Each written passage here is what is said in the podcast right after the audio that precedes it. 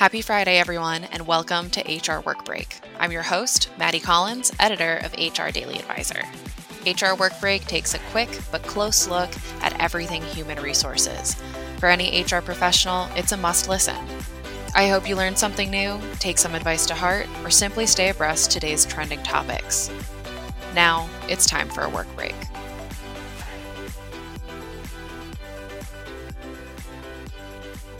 Happy Friday, everyone. Today I'm joined by Assad Lazarus, Chief Client and Development Officer at Purchasing Power.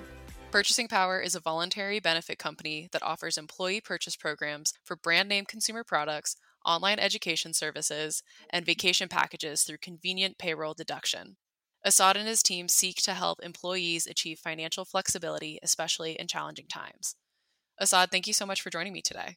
Great to be here today, and thanks for having me. Of course. So, since we are talking about financial wellness and that sort of education, one big thing that's weighing on everyone's minds is the potential for a recession. And experts actually say that there's a 61% likelihood of that occurring this year. So, what would you say are the most effective ways to educate employees about financial wellness, kind of getting ahead of this issue? You know, being effective at educating employees, I think, really starts with an acknowledgement and commitment to what you just said the need for financial health and wellness for employees. And I think the challenge in some situations is that employers may not truly believe their employees are stressed financially, you know, and the problem may not be obvious. So I'll start by saying that being effective requires a commitment to an understanding of the fact that employees are quietly struggling with their finances due to the macroeconomic trends you mentioned that are really outside of their control.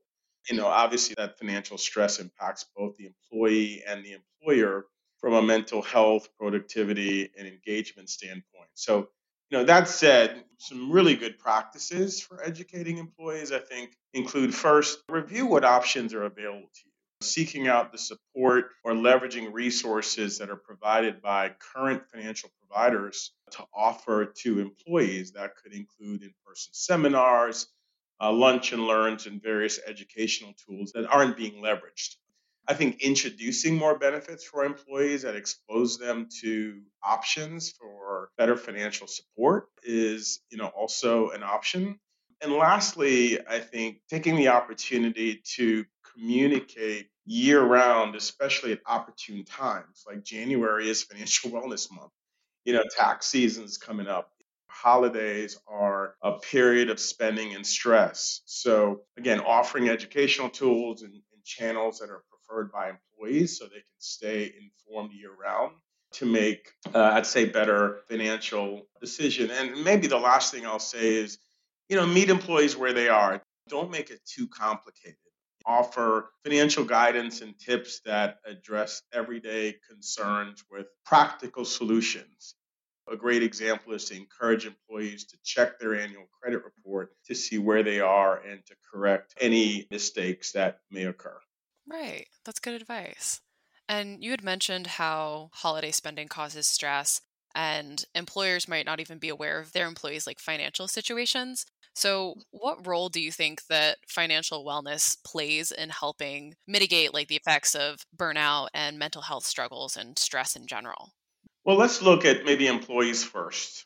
Actually, last year, in an effort to better understand employees' personal level of financial stress, we at Purchasing Power commissioned a research study with Harris Poll to examine economic uncertainty, the pandemic, and other factors that are impacting people's finances. Uh, we also wanted to better understand the impact on employee stress. We found that 97% of Americans who are employed experience financial stress. 44% have difficulty paying bills on time, and 37% live paycheck to paycheck, while 17% or so are unable to cover monthly living expenses you know, financial wellness benefits help by providing resources, uh, confidence, and peace of mind to ultimately uh, help to reduce stress for those employees. From an employer perspective, financially stressed employees are twice as likely to look elsewhere. So there is a retention concern, right? Because employees looking for a new job are many times dealing with critical cash and debt issues and less confident that their current employers care enough.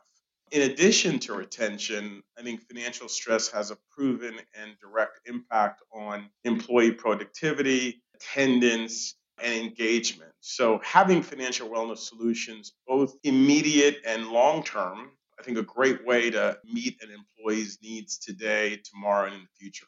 Definitely. And speaking to um, learning financial literacy and that sort of management, do you have any advice for creative or cost effective ways to teach that to your employees?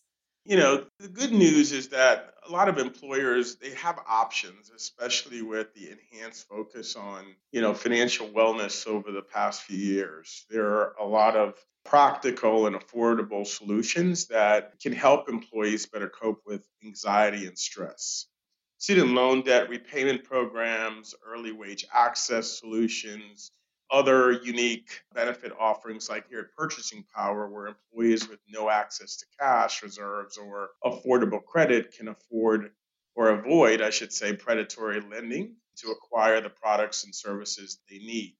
And on top of the benefit it provides to employees, many of these solutions can be provided at really no cost to the employer you know, what we found is that there are educational programs to address money management topics and resources that can help employees, and there are great organizations out there doing great work in financial wellness. As an example, last year we partnered with two nonprofit organizations, Working Credit and Spring 4, to provide additional financial wellness services to our customers. Um, with SpringFour, customers have immediate access to a platform of tens of thousands of vetted financial resources where they're able to connect with local nonprofit organizations designed to help them regain financial control or repay loans. And with Work Credit, uh, they're a nonprofit that provides one on one counseling opportunities for credit and personal finance education. Gotcha. And you had mentioned a little bit earlier about how financial wellness is like inherently a retention issue. While companies might have these sort of like financial literacy benefits, their employees might not be aware of them. So, do you have any advice for assessing what sort of financial wellness packages and incentives and education programs would best suit your uh, workforce? I'd really encourage HR leaders to first take a step back and into their employee shoes because an effective financial wellness program really requires an employer to segment their workforce to offer a more thorough set of solutions that meets the needs of all employees. And what I mean by that is that employers generally offer a good portfolio of long term financial wellness benefits through insurance and 401ks uh, and while there's no question these are important benefits, they won't help people who are living paycheck to paycheck.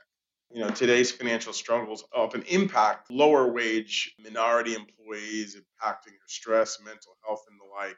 And so they need more short term financial support from addressing debt and spending to becoming more aware of, you know, resources for support on utilities, childcare savings, and the like. So, you know, I think that profiling your employee base, taking a look at you have a lot of hourly workers, lower income earners, and sometimes having some honest conversations with them to get feedback on what they really need is actually a helpful approach to trying to understand what benefits to potentially provide. So, doing that is critical, acting on it, being as comprehensive as possible, and then communicating these offerings often and in multiple channels and ideally tracking results and, and measuring the program impact. Right. So you just said that you have to consider your worker demographics when facilitating and spreading this information. So, in a different vein, like, are there more effective approaches to employee financial wellness that you've seen work in practice? You know, I think it's just, as I mentioned, it's the communication and introducing a lot of non traditional benefits that get to the broader and more comprehensive set of folks that are out there.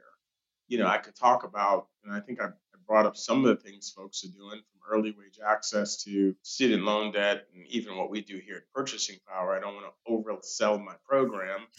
but I think the you know creative things that folks are doing are really in the areas of coaching and counseling one on one to get to folks that really really express a need and really deploying, I think, more unbiased type services to folks. Those are important factors to consider. Right. We spoke a little bit earlier about the potential upcoming recession. So, do you have any best practices or advice for people to kind of financially prepare for this before tough times like full on impact them? Uh, you mean relative to an employer? Relative an employer or employees, uh, whatever is easier for you to speak to.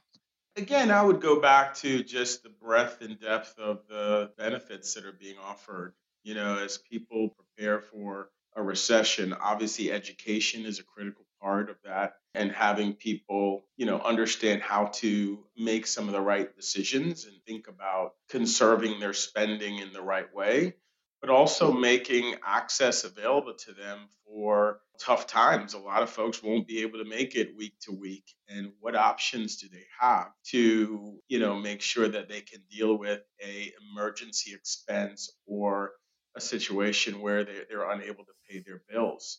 And whether it's, you know, their refrigerator goes out or washer dryer, or they need to get a laptop for their kid in school, they may not be able to do that through traditional lending mechanisms. And I think being able to go to a benefit like ours gives them an option to do what they need to do in a very transparent way without any hidden fees or any surprises. So I think thinking about benefits that really can address especially immediate near term needs for the hourly workers and the, the, folks that are more lower income that are struggling paycheck to paycheck. That's a pretty important consideration going into a tough potential recessionary period. Right. And kind of like speaking to that accessibility, do you think you could expand a little bit more on earned wage access and how that can help employees in um, like emergency situations? Yeah, so you know, earned wage access is simply a, a solution where for individuals or employees who have already worked their hours and are waiting to get their paycheck, it's an opportunity for them to have access to those funds in advance. It's it's like an advance of their paycheck where they're able to capture those funds to meet some immediate needs. You know, that's one of several options that are out there. Again, there's early wage access, there's the ability to pay back over time in a interest-free type of way with our solution. And there are obviously personal loan solutions that exist out there too that can be offered to employees. Right. And I have one final question for you, unless there's anything else you'd like to add.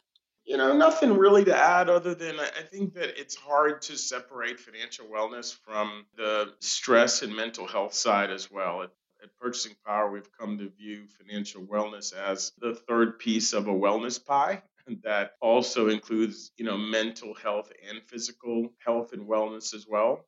Yes, financial stress affects our ability to sleep, our appetite, our ability to concentrate, or complete tasks. And so when people experience prolonged financial stress, it can negatively impact their health too, leading to other issues. So, you know, if you're not mentally or physically or financially healthy, you can't do your job as well as you usually would. And this affects your relationship with your coworkers and employers as well as your performance. So I, I, encourage employers to think about this in full context of how financial and, and mental and physical health all interplay. Yeah, that's really good advice. Thank you for that.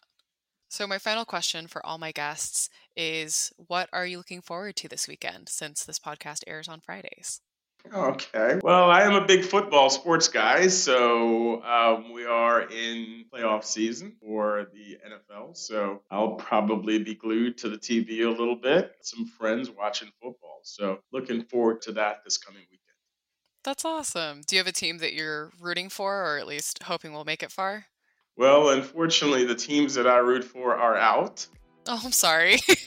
I'm just generally a sports fan and enjoy watching it with friends and family. So that's the plan for the weekend. Well, I hope you enjoy some good football. but Asad, thank you so much for joining me. I had a great conversation with you today. I enjoyed it as well, and thanks again. Again, I'm Maddie Collins, and thank you for listening. Join us next Friday or whenever you need a work break.